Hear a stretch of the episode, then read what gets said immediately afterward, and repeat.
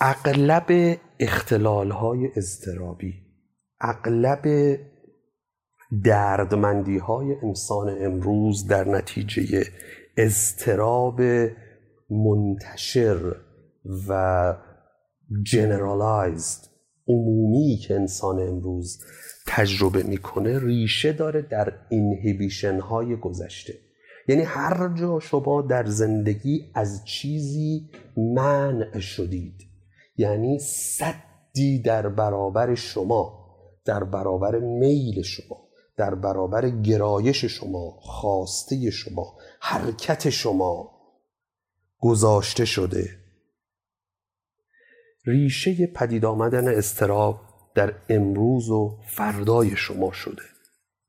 و حالا ما می‌خوایم این مسدود سازی ها این انصداد ها این بلاک ها و موانع رو شناسایی کنیم و ببینیم از کجا اومدن چه نسبتی با الان و دیروز ما داشتن و ممکنه چه نقشی در زندگی آینده ما بازی کنن کجا می‌تونیم بر اونها چیره بشیم.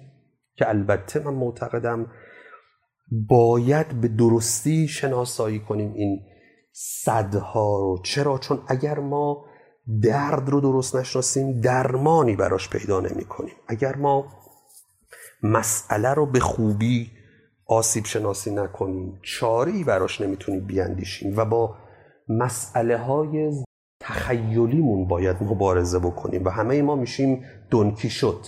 و زندگی ما میشه دونکیشوتیزم یعنی مبارزه با دونکیشوت رو اثر بزرگ سروانتس رو اگر خونده باشید با دشمن خیالی مبارزه کردن با یک و با یک تصویر مبارزه کردن.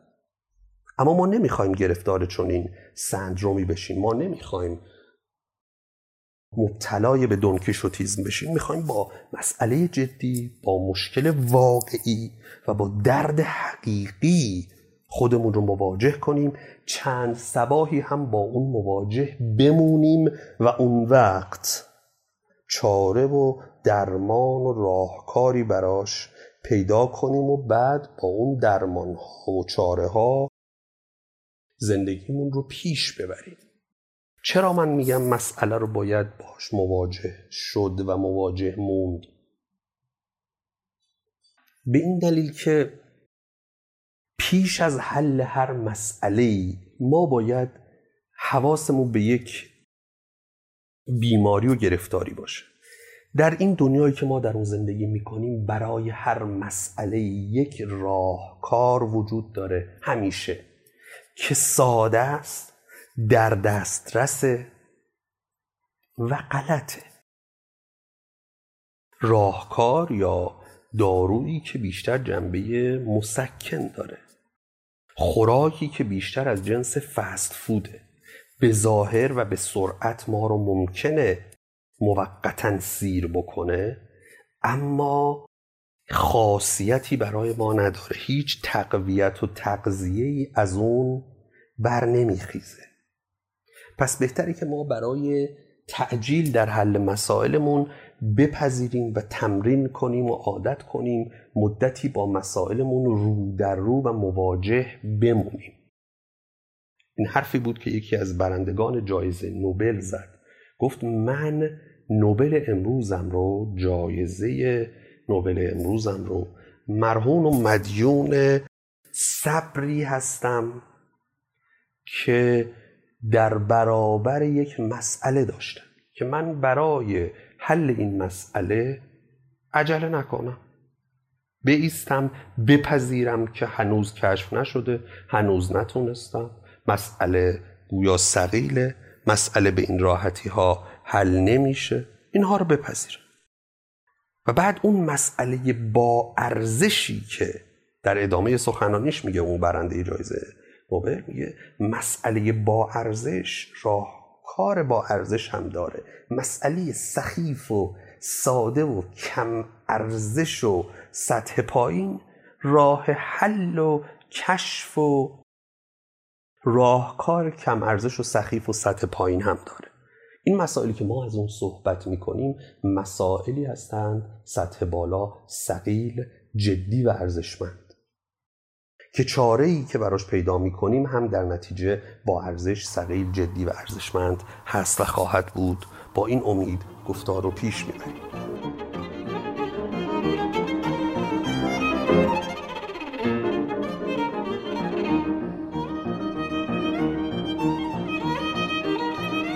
اما چه چیزهایی راه رو در زندگی ما صد کرده و به ما بد کرده؟ و در برابر سرافت طبع ما همواره قد علم کرده. هر جایی که شما در زندگیتون خواستید کاری بکنید و با یک باید یا نباید مواجه شدید یک بلوک یک آجر از انصداد ذهنی در برابر شما گذاشته شده که هر یک آجر اون صد یک ستون بوده بر سقف اضطراب شما. مثال رو فراوان می‌تونیم با هم بررسی کنیم. و البته ریشه های روانشناختی ریشه های جهان شمول و ریشه های فرهنگی که من کم کم دارم به اونها نزدیک میشم.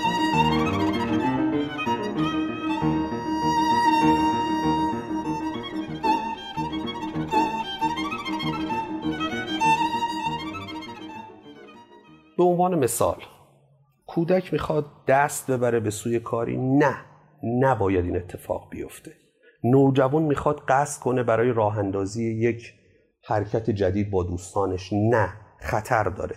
نه دیگران ما رو مسخره می‌کنن. نباید این کار رو بکنید در راستای سنت های خانوادگی ما نیست. ببینید تک تک اینها صدهای زندگی شما بودن که امروز شما رو دچار اضطراب کردن. یک تناظر یک به یک وجود داره بین اینهیبیتور ها و انگزایتی. این رابطه علت و معلولی روانشناختی امروز که دیگه مکشوف شده و مشهود شده برای ما به این سادگی دیگه الان در مقابل چشم شماست. اینهیبیتور منجر به انزایتی. مسدود سازی منجر به استراب حالا بیایم فکر کنیم که سایر مسدود سازی های ما کجا بود. می‌خوام برم موسیقی یاد بگیرم. نه موسیقی خطر داره. چه خطری داره؟ بعضی از موزیسین ها ما شنیدیم که مشکلات اخلاقی داره خب شما می‌خواستی بری سراغ موسیقی به این دلیل اجازش به شما داده نشده. من می‌خوام برم با دوستام بازی کنم. نه. خطر داره چون ما شنیدیم شروع اعتیاد معمولا در بین همسالان و گروه های دوستیه. پس تو حق نداری بری بازی کنی. من می‌خوام کارآفرینی کنم. یه جوانی فرض کنید در سن 18 19 20 یا 20 چند سالگی. می‌خوام کارآفرینی کنم. نه. تو حواست نیست. جوونی. خامی. سرمایت رو می‌ذاری یا پولی که از ما قرض گرفتی رو می‌ذاری یا پنج سال از عمرتو می‌ذاری؟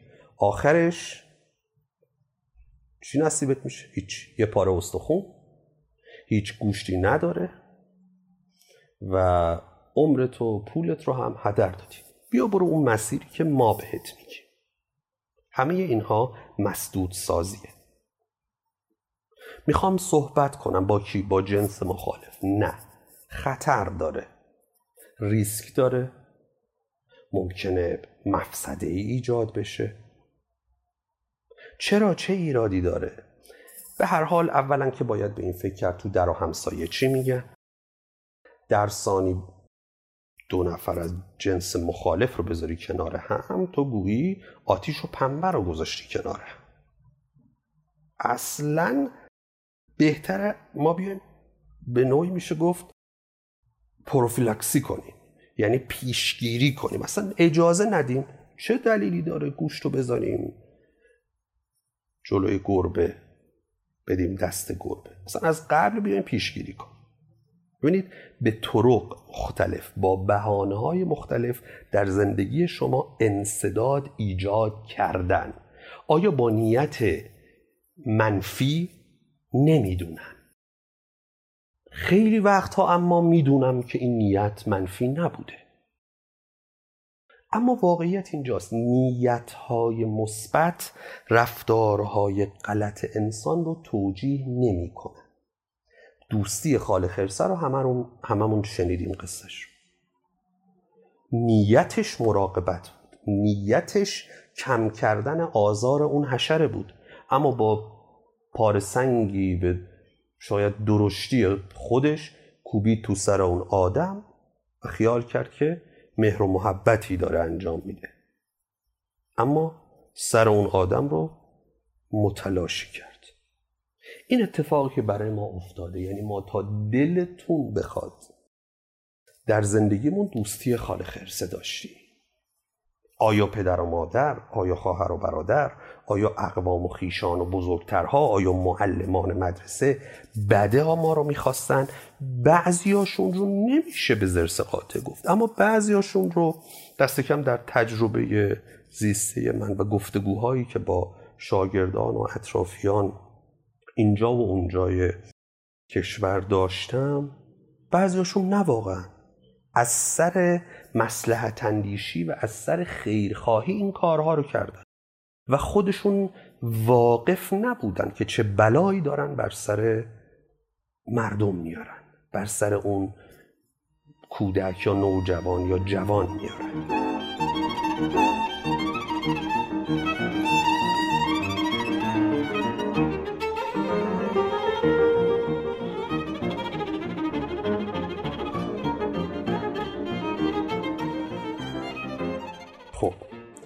دیگه چه اینهیبیتورهایی وجود داره و این اینهیبیتورها یا موانع چطور کار می‌کنه؟ و حالا ببینیم که ریشه های فرهنگی خاصی هم در جامعه ما داره یا نه. ببین ارتباط گاهی اوقات البته میشه گفت ارتباط آدم ها با هم دیگه ارتباط فرزندان با پدر و مادر گاهی شبیه اون حکایتی که مولوی میگه. قصه دو تا همسایه. دو تا همسایه بودن. با هم دیگه هیچ رابطه خوبی نداشتن و کدورت مدتها بین اونها وجود داشته. یکی از این دو همسایه بیمار میشه. مریض میشه میفته در بستر و حال و روز بسیار ناخوشی داشته. اون یکی همسایه از غذا کر بوده ناشنوا بوده و میاد بره به دیدار همسایه بیمار با خودش فکر می‌کنه. میگه که چه خوب الان بهترین فرصته که من برم و رفع کدورت کنم. مشکلات رو حل کنم. یک عیادت ساده و دیگه حیفه که دو تا همسایه بخوام با هم دیگه مسئله دار باشن و دوستیشون شکل و شمایل اختلاف و اناد داشته باشه. از اون طرف شروع می‌کنه به خودش فکر کردن این همسایه کر. میگه ببین من الان برم پیش اون. خب من که نمی‌فهمم اون چی میگه. پس سوال می‌پرسم اما تا حدی می‌تونم جوابهاشو پیش بینی کنم. خب من می‌پرسم که حالا چطور لابد؟ میگم میگه ممنون خوبم. میگم الهی شکر. بعد من می‌پرسم خب دکترت کیه؟ بعد یه اسمی می‌بره اسم دکتری رو میاره یه طبیبی. باز من نمیشنوم. میگم ایشالله که قدمش خیر باشه دستش پر از شفا باشه. همینجوری سوال و جوابا رو با خودش تنظیم و راست و درست می‌کنه. میره پیشش میره پیشش رو شروع می‌کنه با همسایه بیمارش صحبت کردن. اون همسایه هم که در اون اوضاع مریضی و کسالت اصلا خوشحال نبوده از دیدن چنین ملاقاتی میگه که رو ترش می‌کنه اما این همسایه کر میگه عیبی نداره من الان مشکل رو حل می‌کنم. اما خب گوشش نمیشنیده. شروع می‌کنه از سوال پرسه میگه که حالت چطور؟ گفت چونی گفت مردم گفت شکر. میگه حالت چطوره؟ میگه دارم میمیرم. میگه الهی شکر. نمیشه که اون چی میگه. میگه خب بگو ببینم طبیب کیه که اون طبیب کیه که بر بالین تازه میشه؟ همسایه خب باز ناراحت خشمگین میگه اسرائیل میگه الهی که در کارش موفق باشه. خلاصه هرچی این میگه اون یه جوابی میده. این فکر می‌کنه که جواب ها متناسب با تنظیمات ذهنی قبلیشه. یه پاسخی میده. فکر می‌کنه که داره کدورت رو از بین می‌بره و رفت می‌کنه اما نمی‌دونه که داره دشمنی و خسم و مشکل رو عمیقتر و تند و تیزتر می‌کنه. این قصه کر و بیمار مولوی قصه بین ما و خیلی از اطرافیانمون در گذشته و حال بوده و هست. اونها فکر می‌کنن دارن خدمت می‌کنن.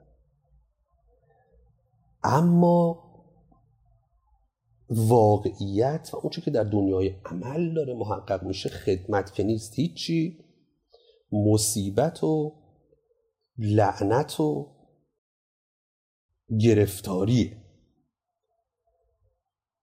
و گفت کن در این صندوق جز لعنت نبود. این حکایتیه که وجود داره و وجود داشته بنابراین انگیزش مثبت بوده اون کره. اون ناشنوا اون بی همسایه ناشنوا. اما نتیجه کارش به هیچ عنوان. سر تا سر منفی بوده. پس یادمون باشه نیات ملاک نیستن. من با انگیزه کمک به یک نفر می‌تونم بزنم به من می‌خوام کمک کنم بهش بزنم بکشمش. بعد بگم او شما یه نفر کشتی بگه نه من انگیزم مهمه. انگیزم خیر بوده انگیزم کمک بوده با انگیزه ما نمی‌تونیم بریم سراغ آدم ها و نیت سنجی کنیم و انگیزه یابی کنیم و بعد بر اساس اون بگیم که خب حالا چون شما انگیزه خیری داشتی این آدم بر اساس انگیزه شما باید از الان به بعد زندگی کنه نه. ما اذهان هم رو قلب و دل و جان هم رو نمی‌تونیم ببریم توی دستگاه بذاریم و بگیم که خب نیاتش اگر پاکه اگر خوبه اگر خوشه اگر سرس و اگر مطلوب و خوشاینده پس عواقب کارش هم باید مطلوب و خوشایند و مصمر سمر باشه. اینطور نیست.